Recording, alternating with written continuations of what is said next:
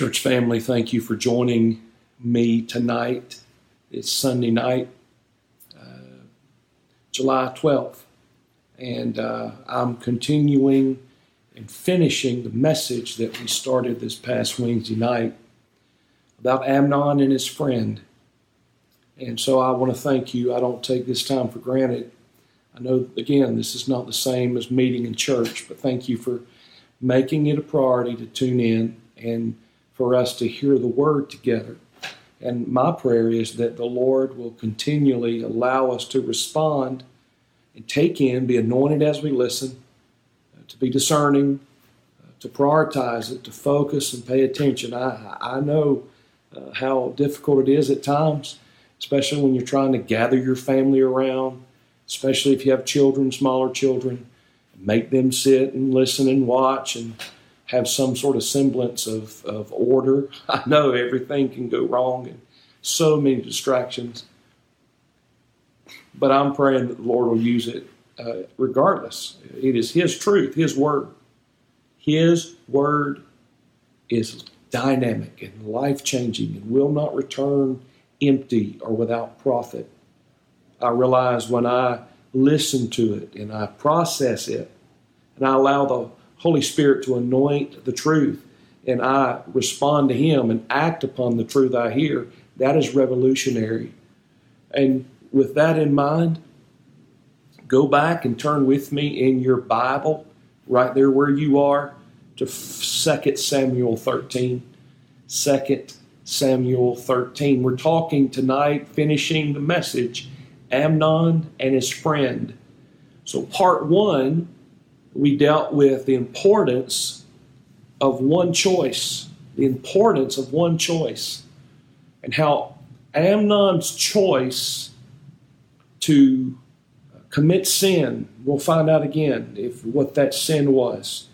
Uh, we uh, again, as we think about this text, I, I, I, give you warning that this is a very uh, explicit text, very raw, very uh, again, not inappropriate at all, but it's very direct. Again, God pulls no punches, He, he doesn't spare uh, reality. He shows us the good, the bad, and the ugly so that we will learn and for our own growth and benefit.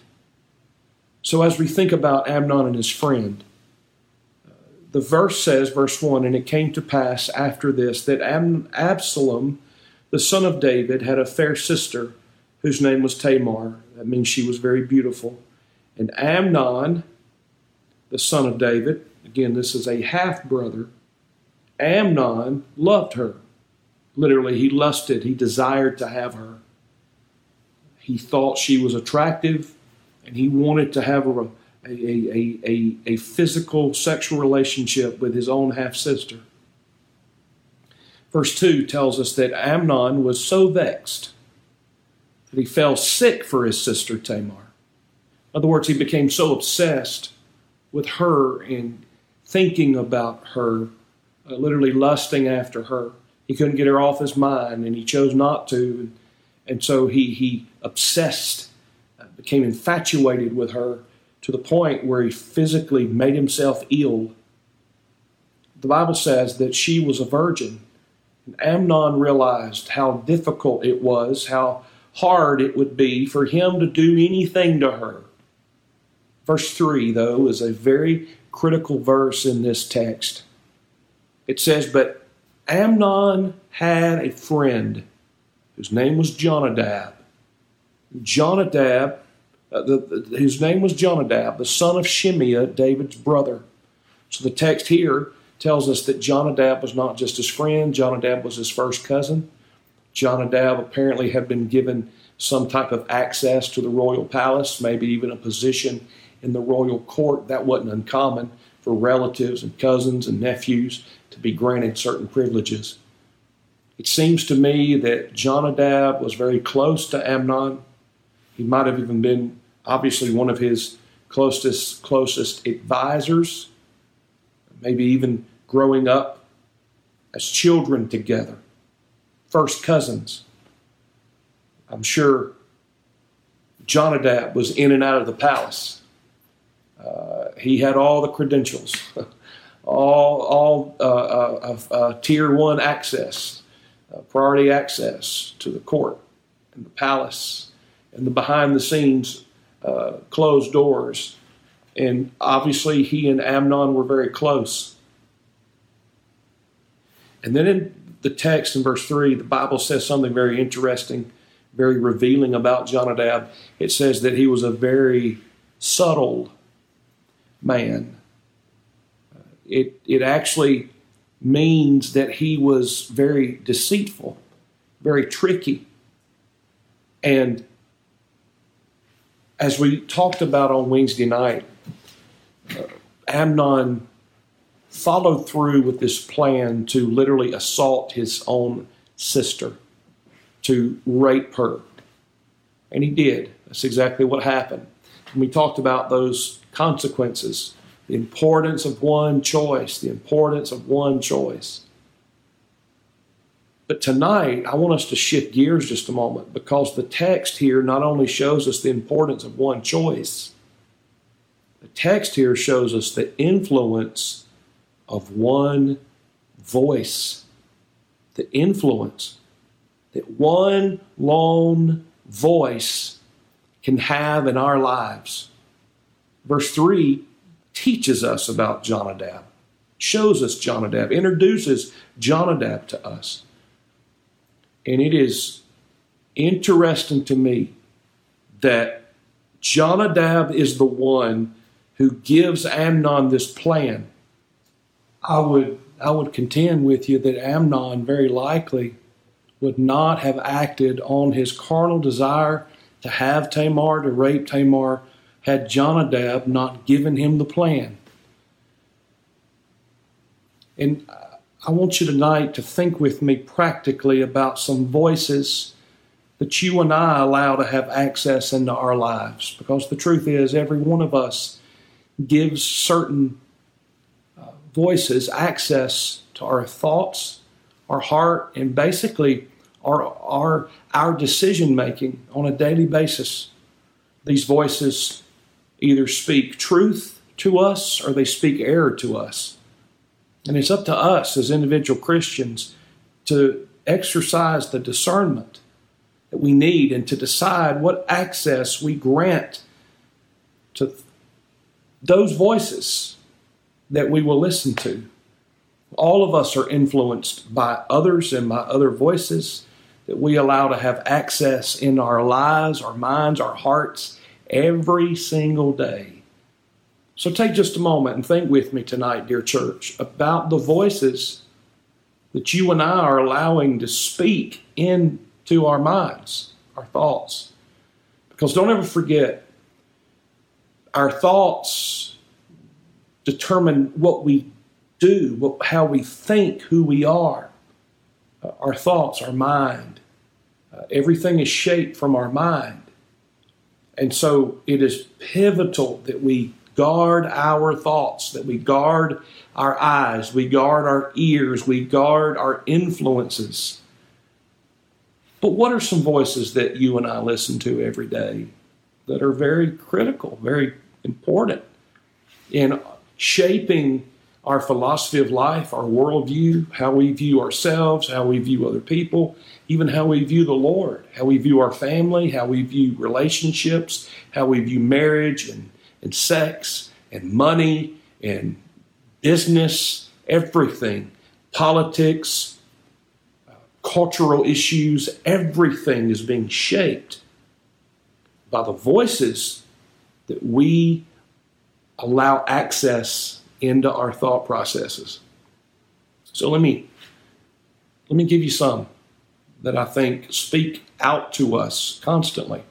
Well, there's the the public mediums of information. Say, Christian, what do you mean public mediums? Well, I mean certain forms of media. For instance, printed media. Printed media that's, that's, that's what we read. I'm not just talking about articles or newspapers or periodicals, books. We're all influenced by what we read, print, any kind of printed material.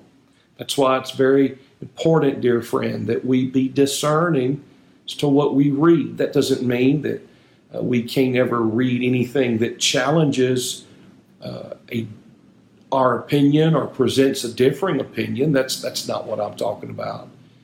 One of the greatest things that I learned in college is to be a uh, to to to contemplate and consider alternative opinions and views, and to be able to take the truth of God and the truth of common sense, and to be able to, as one professor said, uh, you pick up the seed and you throw out the rocks. Uh, you get rid of what's error and erroneous and hurtful, and you embrace that that is true according to God. So I'm not talking about being brainless. I'm not talking about uh, not exercising discernment. I am saying that we must be careful. Um, certain types of material, certain types of uh, content and information, you say, well, I'm an adult, I can handle it. Well, friend, if it's sinful or sensual or seductive or just plain negative and, and, and, and, and hurtful and harmful and toxic, follow Philippians 4 8. The things that are holy, pure, just, virtuous, morally acceptable, praiseworthy, of good report. If there be any virtue, if there be any praise, think on these things. Friend, let, let that be our guide when it comes to that that we read. Uh, so there's printed media. There's also social media. That's another voice that calls out to us and that speaks information to us. social media uh, would be who and what we socially connect with. It's interesting. It's not just the young people that are connecting on social media. It's people of various ages, even some of the most elderly in our congregation uh, connect on social media. And I know because you send me certain things and videos and articles and things like that uh, through social media that you have found. There's nothing wrong with that per se. But we're all, it seems like many of us, most of us, probably if you're watching me right now, you have some type of access and you're being influenced by voices on social media. Man, one of the things we see through social media and that platform is the the selfie emphasis, but not not just in pictures, but in in how we want to promote ourselves. Self promotion is pretty much what I'm trying to say, but not just self promotion, but self uh, self gratification and uh, a sense of even for some, I believe, self deification, a sense of self exaltation.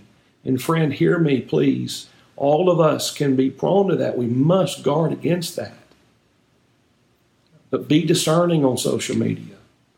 Not everything you read or see or video that you watch is accurate or accurately portrayed please do not allow social media to get you riled up and incite you over a certain cause.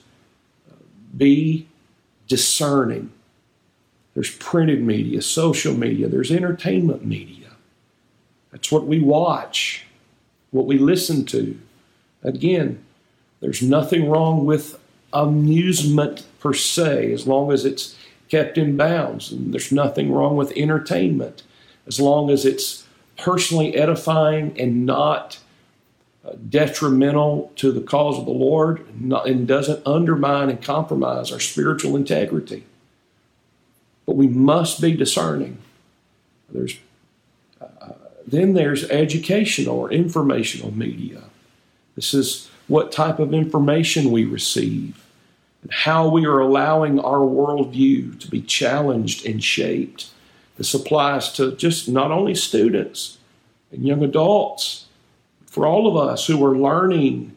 And, and, and, and, listen, every every teacher, every professor is an educator. That's their job. It's their job, and every educator is to be an influencer.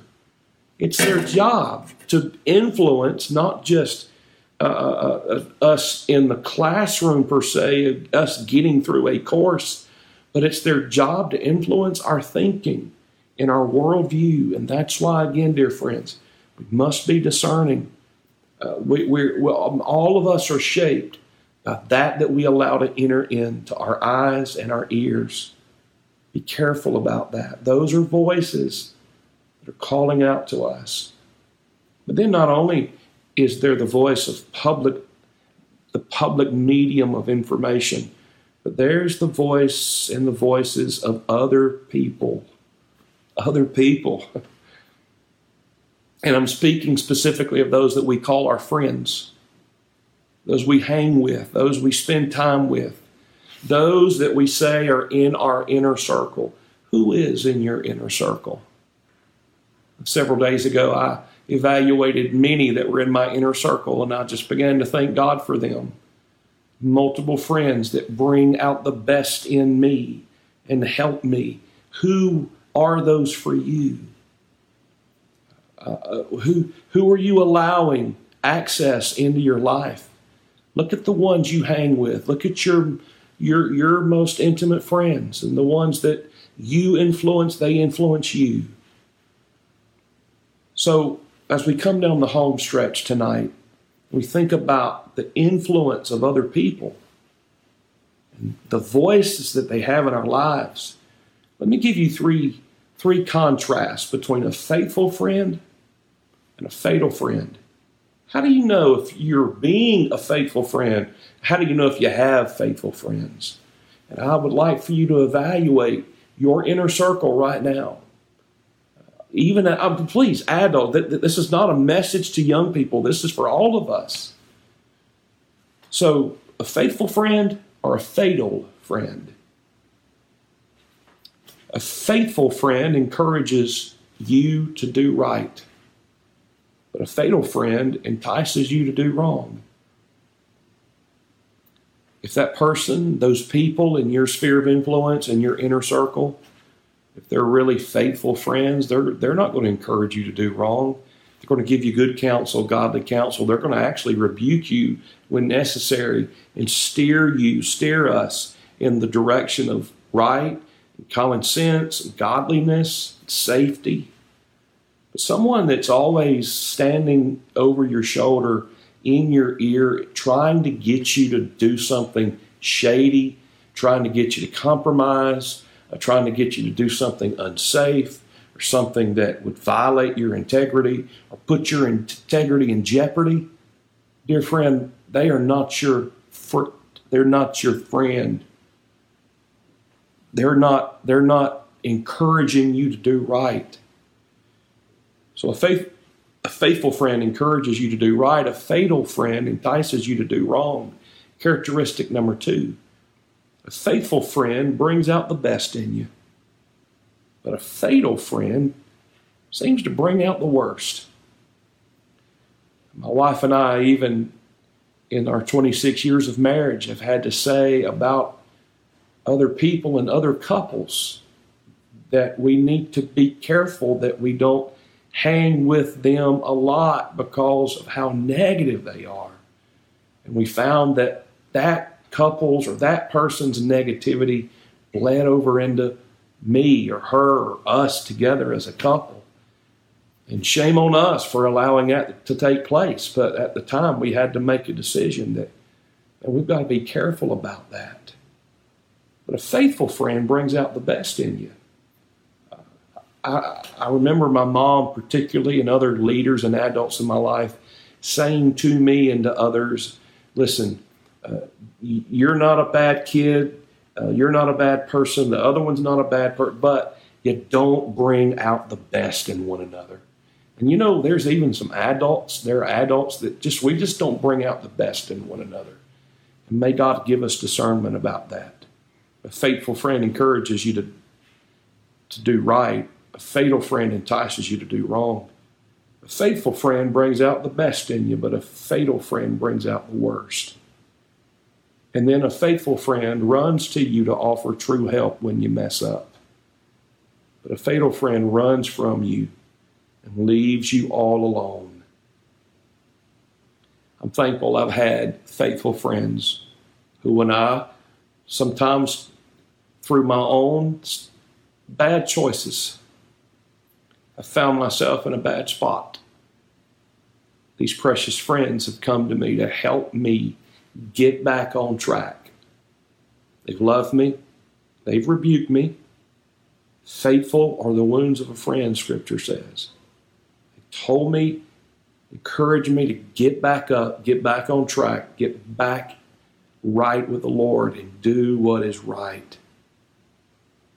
But then there have been times when people that I thought were my friends, when I was at my lowest or most needy, I looked around, they were nowhere to be found. It's interesting in verse 32 in our text that Jonadab, the same friend, the same first cousin, when everything shook down with Absalom and Amnon, and Absalom killed Amnon, guess who was there in the palace? Guess who was the, the messenger to tell David what had happened? Well, verse 32 says, Jonadab said, Let not my Lord suppose that they have slain all the young men, the king's sons, for only Amnon is dead. For by the appointment of Absalom this hath been determined from the day that he forced his sister Tamar. Jonadab, the trickster, the one who was very subtle and deceptive. He was the one standing there, the very one who gave Amnon this plan, is the one standing there to inform David because of Amnon's choices and sins. He has lost his life. Are you a faithful friend or a fatal friend? Do you have those faithful friends in your life? He that walks with wise men will be wise, but a companion of fools is going to be destroyed. You and I are who our friends are. It's not just true with children and with young adults, it is true with all of us. We have voices that are influencing us on a continual basis. You are or will soon be who you hang with take you back to April 1986. I was 14 years old. It was my spring break. I was with a group of young men. I thought they were true friends. They weren't bad people. They just weren't best for me at that stage in my life. I had made things right with the Lord, nailed some things down with Jesus, and had taken some stands about right and righteousness and wanted to grow in the Lord. God revealed something to me that day. I made a decision that day that would change the trajectory and the course of my life. I made a decision to separate and to be more discerning about the ones I allow to give voice in my life. And as I've continued to live, I've had to make that same decision to limit or even eliminate access to my mind and heart that some voices were having. And I say this in love, dear friend, you'll have to do the thing, same thing. If you're going to grow and be strong in the Lord. So as we pray tonight, I'm going to ask you to, before the Lord, pray this prayer with me. Pray Lord, help me to evaluate the voices I allow to speak into my life. And God, give me discernment to eliminate the voices of error in my life. Thank you for tuning in. May God help us to grow in grace and in His knowledge. Let's pray together.